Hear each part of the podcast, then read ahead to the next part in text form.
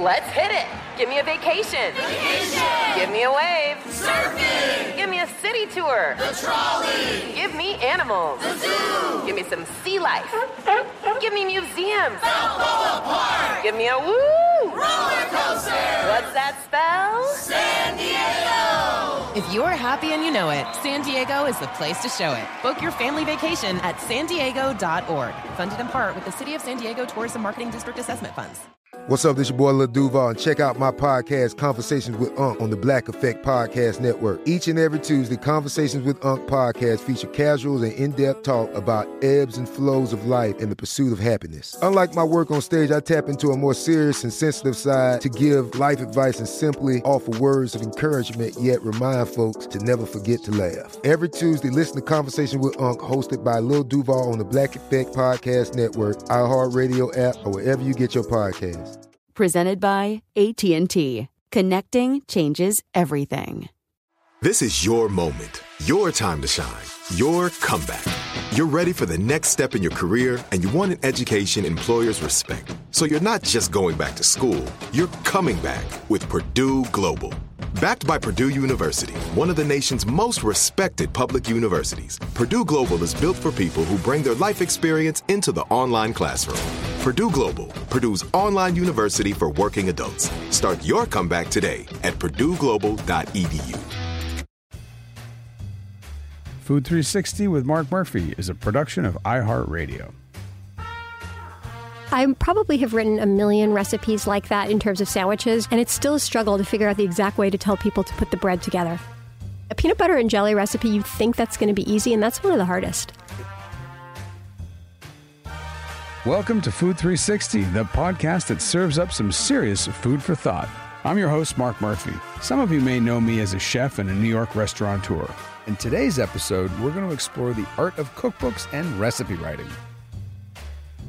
That was Melissa Clark. You heard at the start of the show. She's written over 40 cookbooks and over 50 recipes a year for the New York Times. She's also collaborated with some amazing chefs out there. She's written cookbooks with Daniel Boulud, David Bouley, Claudia Fleming. She also wrote a pretty popular article about deep fried Twinkies. Melissa, thanks so much for joining me. Deep fried Twinkies, why did you do that to the world? I love the fact that I can die knowing that I started the deep fried Twinkie phenomenon. I broke that story. I didn't invent the Twinkies, but I broke the story as a journalist. So this is what happened. there was a restaurant in Brooklyn that was a chip shop, and I loved this place. I used to go and get fish and chips all the time, and they had a deep fried Twinkie on the menu. And I thought, no, I've got to do a story about this because who's ever heard of a deep fried Twinkie? And I interviewed the chip fryer, and he said, well, you know, when you're in Scotland and you're frying chips, you put anything that doesn't move into the deep fryer because you're so bored because it's an overnight job. You know, people get fish and chips late at night. That's how the deep fried Mars bar became a thing in the UK. So he was in America, he was doing it here, and he went to the deli, and what did they have? But Twinkies. And he figured, let me try it.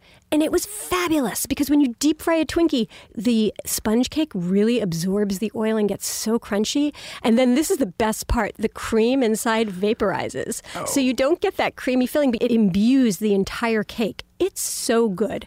And I wrote the article, and then all of a sudden, all of those, you know, um, state fairs that have the deep fried this and that on the stick got the idea hey, let's put a deep fried Twinkie on a stick. If that's my only claim to fame, I'm I'm happy. So you and I have known each other for quite a while. Um, how did we meet? I remember we did this article together, but we met before that. Uh, we met at a dinner at the French Culinary Institute when it was called that, and it was a truffle dinner. And I think we sat next to each other.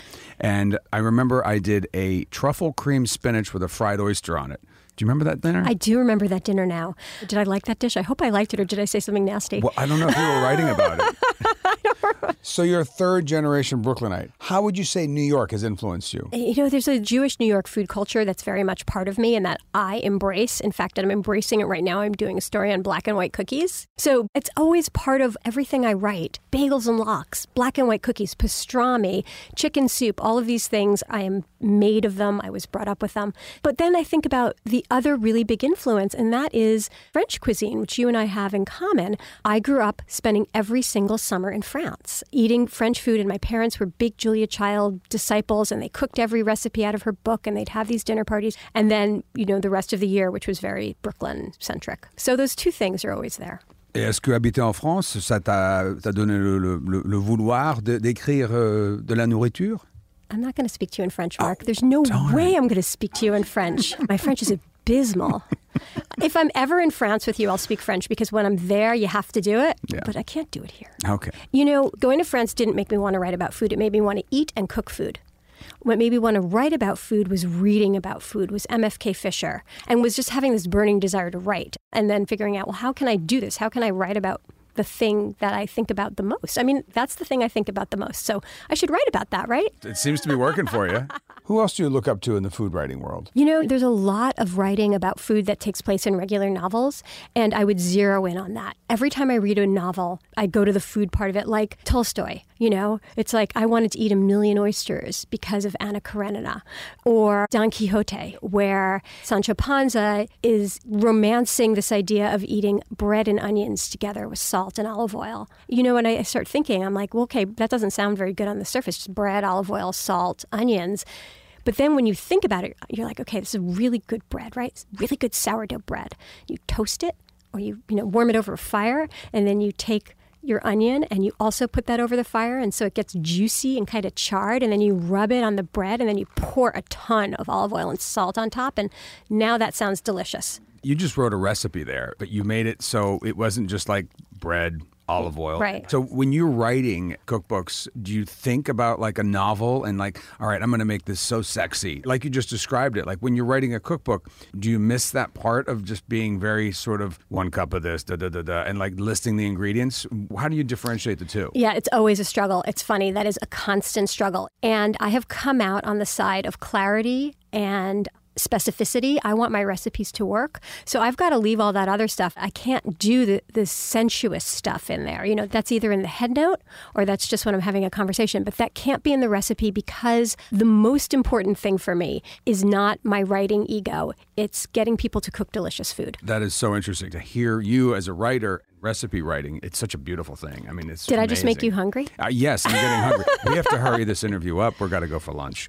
So now let's talk about when you were younger, when you were in high school and college. From what I understand, you did work in restaurants. Were you just like everybody else? I need a job. I need to pay some bills. I'm going to work in the restaurant, or was it like, all right, I'm really into food? And did it help direct your life? Both. When I was working in the kitchen, it was because I wanted to learn, but I spent most of my restaurant career working in the coat room. I was the best coat check girl. Did you go through when the you pockets? were gone, no, but you know what I did? I would snuggle up against the minks while you were having your dinner. I was like petting your fur coat. I, I didn't have a fur coat. Right, I still don't have one. well, I was petting your date's fur coat. Okay. I liked being close to the food culture, close to the kitchens, close to the chefs.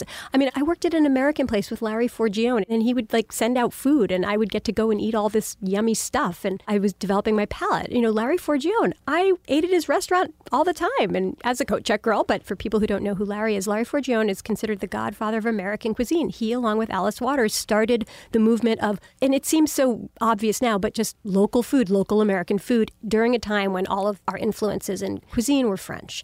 So, you know, I was the coat check girl, but I learned so much from just being in that milieu. It is amazing how people just being amongst all those people, you can just sort of absorb. I'm sure you had to walk through the kitchen, you'd see the produce, you'd see the food there. It would it just got you going, I guess, in certain sense. Oh, walk through the kitchen. I would hang out in the kitchen. I would just, I mean, I would, all those line cooks that were just like, yeah, what do you want? like, can I try that? What's that? And they would, but I was, again, I was the baby. I was, you know, I was really young. They would feed me. All those, you know, macho line cooks would just love to feed me. And it was amazing. I got to try all kinds of things. So then I ended up leaving that job because I got a job in a food magazine at that point. That also started my career in writing and magazines and journalism. So So when is it you put the food and the writing together? So you just said you, you went from coat checking into what was this first job? So, the first job I ever had was at a magazine called Great American Home Cooking. And this was a magazine that never actually launched. It was a test food magazine from a company, I think they were in Scandinavia somewhere. And they had this bank of recipe content that they needed to have it reframed as a magazine. So they had these recipe cards in Swedish and they owned the picture, and I had to create a recipe that looked just like the picture. It was a crazy job, but they also had this magazine. So I started working for the magazine, and I was working with some of the most amazing people who had been at Food and Wine.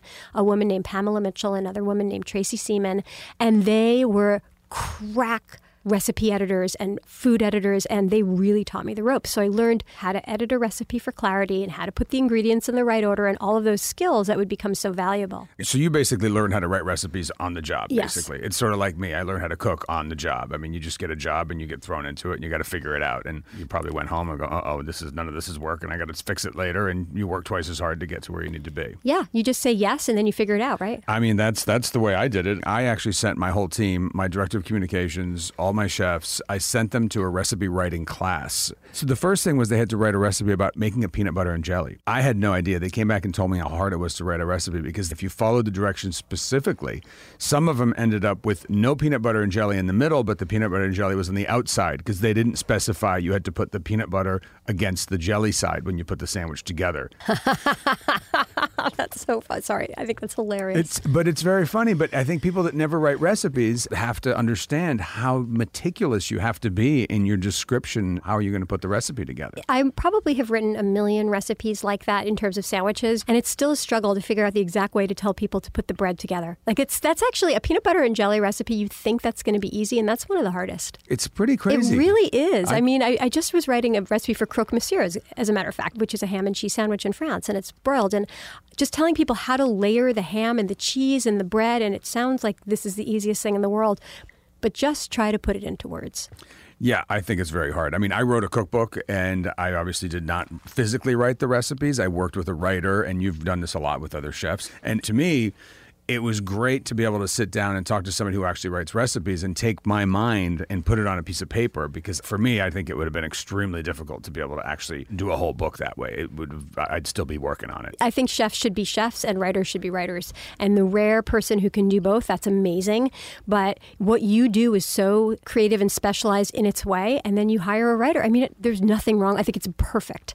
I think hire a specialist to do the things that you're not good at. Just in life, if you can do that, you know, if you can collaborate and work with other people and you guys can complement each other, that's how businesses are grown. That's how creative products are put out there. I think that's how cookbooks should get written. Absolutely. I'm glad you say that. It's uh, people say, you know, if you need a plumber, hire a plumber. Don't get the electrician to do the plumber's job. It's not going to be done right. And I think that's the same thing with cookbooks. You got to hire somebody that really knows what they're doing. The other thing that I learned when I was doing my cookbook is I couldn't test the recipes in my restaurant because the recipe in my restaurant would be completely wrong because I don't have a home stove where in a recipe it says put it on medium. Well, I don't have medium in a restaurant. In a restaurant, I've got full blast, and then if I push it to the side, it's medium or it's slow. It's a whole different way of cooking. And people are cooking recipes out of cookbooks mostly at home. So they have to have that home instructions basically. And the other thing that I learned, which I thought was very interesting, was a one 12 ounce can of beans. And for me, we don't have 12 ounce cans of beans in a professional kitchen. We have bags of beans that we soak overnight. So it's a whole different thing. But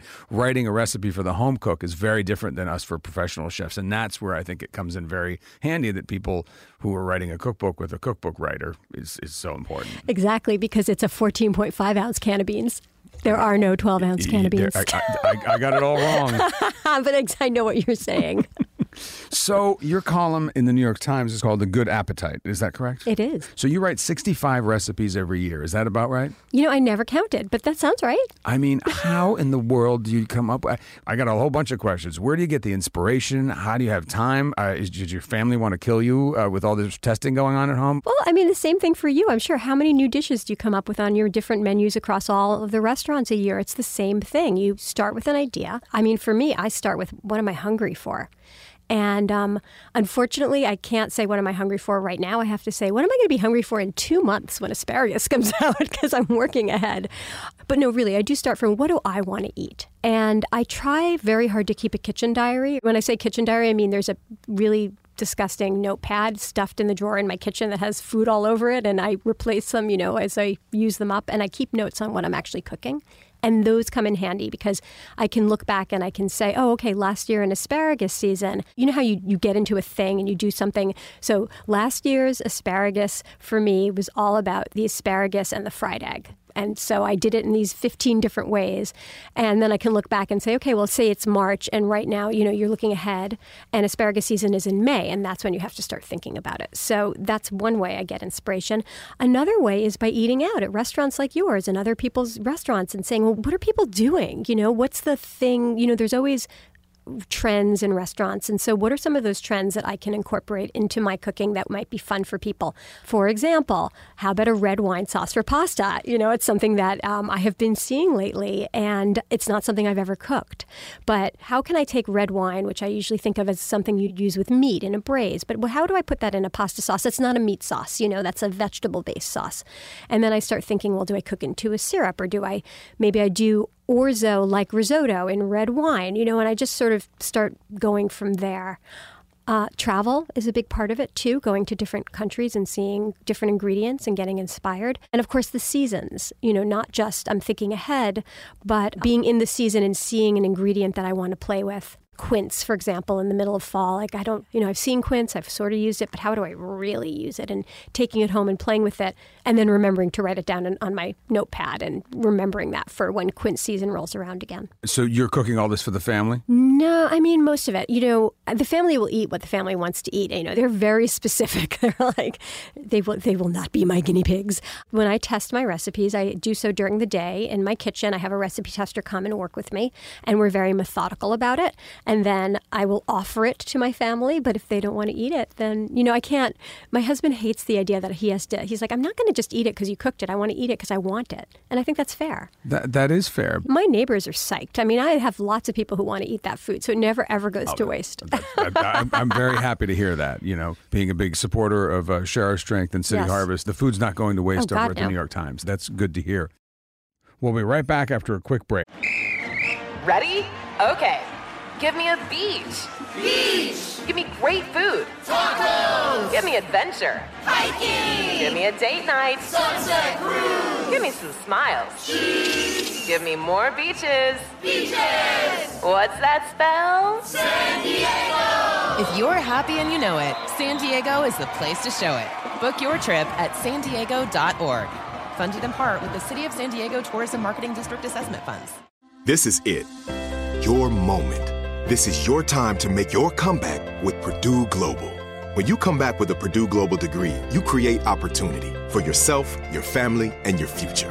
It's a degree you can be proud of, a degree that employers will trust and respect.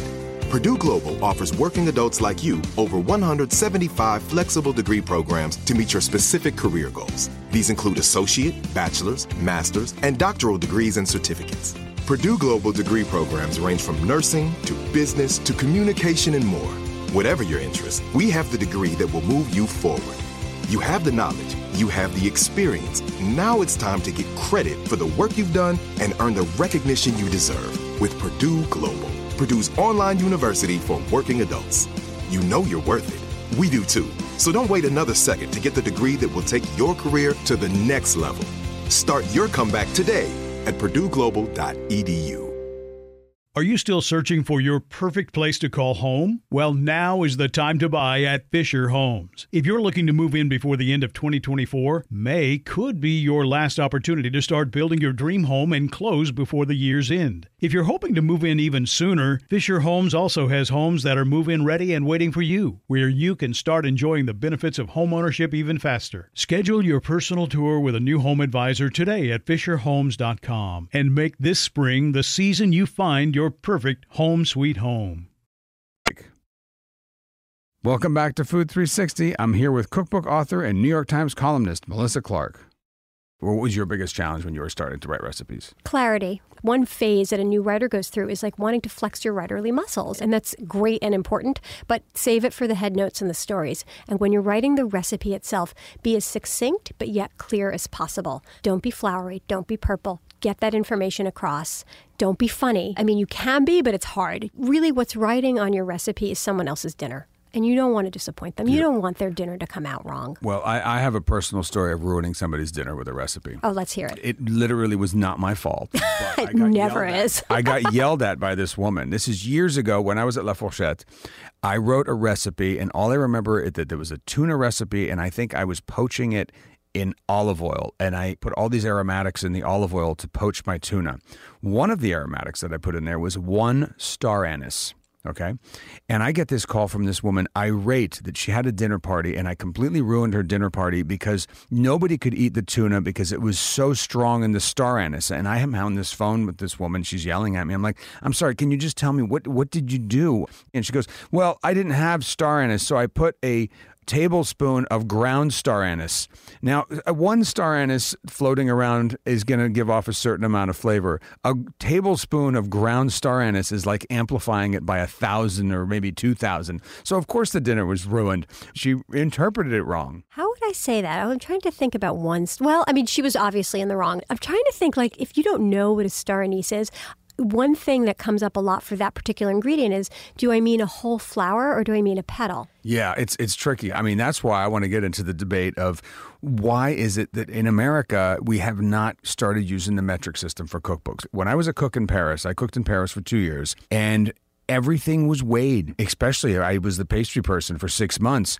If I didn't have a scale in the kitchen and I didn't know that the egg yolk weighed 55 grams and the, you know, a thousand grams and, you know, a cup doesn't make sense to me at all. I mean, you could put so much flour in a cup and push it down just a little bit, or you fluff it and put it in there. You've got two totally different measurements weight wise. I don't know. It just upsets me. Obviously, you can probably hear it in my voice. We're changing that at the Times. Actually, we do everything with metric now for baking, especially for baking. I mean, we should probably do it across the board, but you know, some ingredients like a unit of ingredient, like one celery stalk or one carrot, we don't weigh necessarily. We just have the unit because it's not important. And we don't want people to get hung up on the weight because it doesn't matter if your carrot is 100 grams or 125 grams. It's not important. However, it's super important in baking. And then we do put it in and we standardize all of that. And that is something that we have done at the Times. NYT Cooking has done it, I think, since 2007 or before even. Well, I'm glad that people are waking up to that. That's Yeah. definitely a, uh, a, a good thing. In all of the years of you writing cookbooks with these very big chefs that you get to collaborate with, just hanging out with Daniel Boulud, you must have learned a million things just being with him. But writing a cookbook and sort of taking his brain and putting it into a book must have been amazing. It was amazing with all of the chefs I worked with. Each one taught me lessons. I mean, for sure. It was like getting tutorials from the country's best chefs. It's amazing. But really, the thing I learned overall was that there's no one right way to do it. You know, it's like Daniel chops his onions completely differently from the way David Bouley chops his onions. Like, really, they do it differently. And the guy, um, Andrew Feinberg from Franny's, like, he does it a whole other way. And each way is right but they each have a reason of why they chop their onions that way. So Andrew Feinberg, when he chops his onions, he'll do it root to stem, and then his slices aren't really half moons. You know, they're a little bit thicker and they're a little bit different. And he's looking for more texture and a sweeter flavor.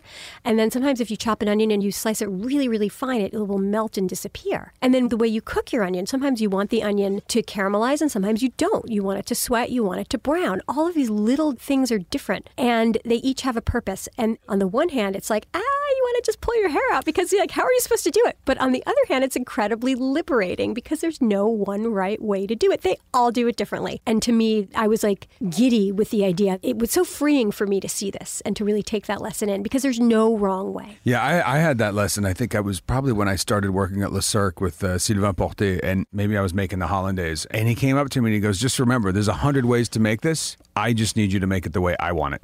And that's what happens when you work for a chef. You have to do it the way they want it. You're representing their food. And I think that was very, very interesting. So, when you started writing cookbooks, obviously Instagram, Facebook, and all that stuff wasn't around. When you're writing recipes for the Times, are you thinking about those other means of communicating to the world as well as just writing a recipe? Now I am. I didn't used to be. now you can't get away from it. And it's important, you know. It's not that I think about it when I'm writing the recipe, but when I'm conceiving the dish, you know, when I'm coming up with the idea of the dish. The first thing that doesn't pop in my head is, is it Instagrammable? But that's like soon after there, I'm like, well, what's it going to look like on Instagram? I cook a lot less things that are just brown than I used to, you know.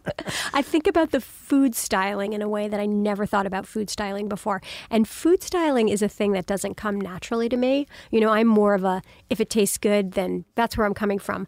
But now I have to, when I think about the dish and I'm walking it through in my head, I'm also thinking, well, how am I going to make it look beautiful? I mean, I remember this is a funny story. When I was the chef at Cellar in the Sky, they gave me all the old recipes before I started. They said, okay, these are some examples of other recipes. And I, I almost died laughing with my cooks. We were reading these recipes, and I was like, they put a quenelle of haricot vert. Like they took haricot vert blanched it, chopped it up basically into baby food, and made quenelles out of uh, haricots verts. And I was thinking, oh, I'm not repeating the food from the past. And and it's interesting how food does evolve. And of course, you've probably, since you're so into you know this recipe writing, you see the evolution. How do you how do you feel about the evolution? I think we're going in the right direction myself. You know, we're going in the. I mean, we're going in the right direction because it's where we're going. You know, maybe quenelles of chopped up fine haricots verts are delicious. I wouldn't say no to that if they were like the freshest, nicest little green beans and you cut them and they were just also crisp and buttery. Um, so I think there's stuff to be learned from the past, and I, I don't discount any of it. I do think that people's tastes change, you know, and what we're hungry for changes, and you have to respect that and go with that.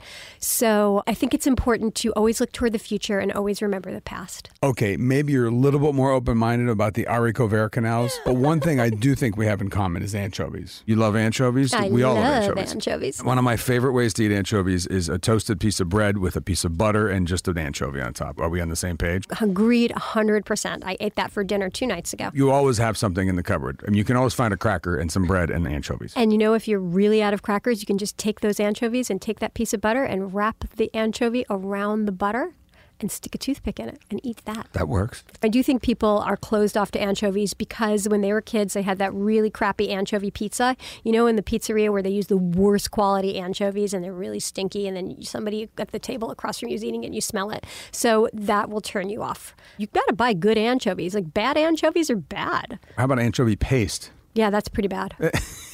that stuff's bad. Another question, and I think we talked about this. It was around Thanksgiving, I think, last year. I was talking to you, and I, I said to you, You've been writing for the Times for many, many years. How in the world do you write about Thanksgiving again?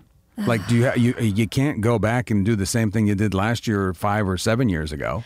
It's the worst. Thanksgiving is the worst. I hate Thanksgiving. I mean, I really, at this point, I hate Thanksgiving, and I'm going to just admit it right to all of your listeners. And don't be mad at me, but I do it every year, and it's really hard. I just want to cook Thanksgiving, and I don't want to write about it anymore.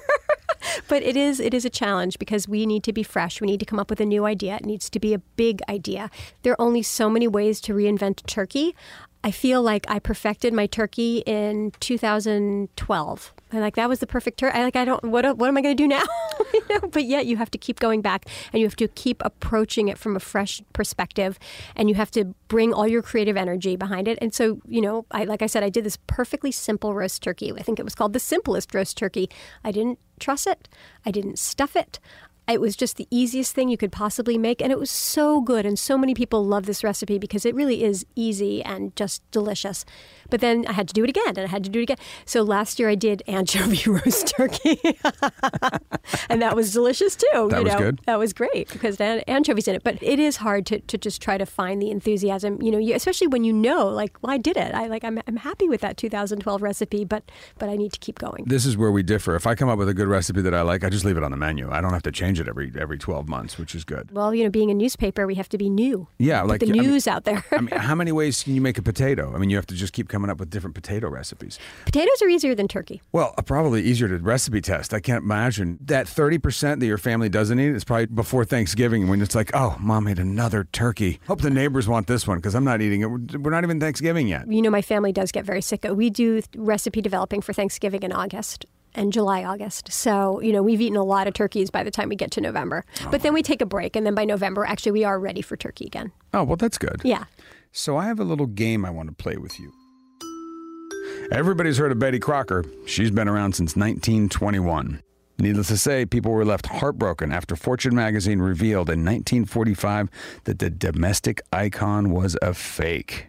I'm going to read off some brand names, and you're going to tell me if they're real or fake. Okay. Sara Lee, is that a real person?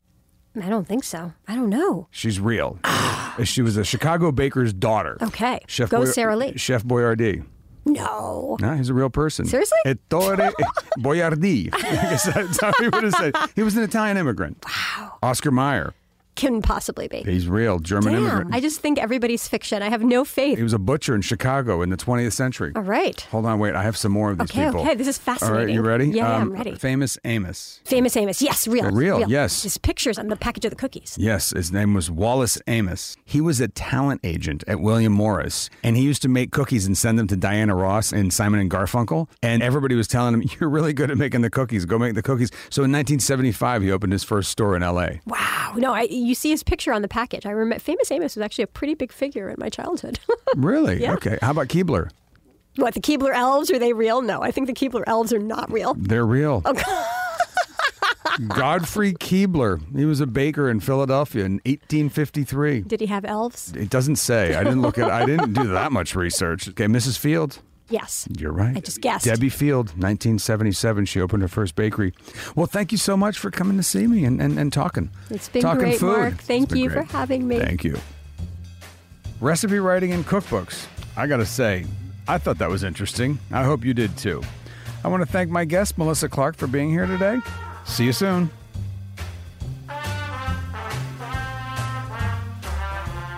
Food 360 is a production of iHeartRadio, and I'm your host, Mark Murphy.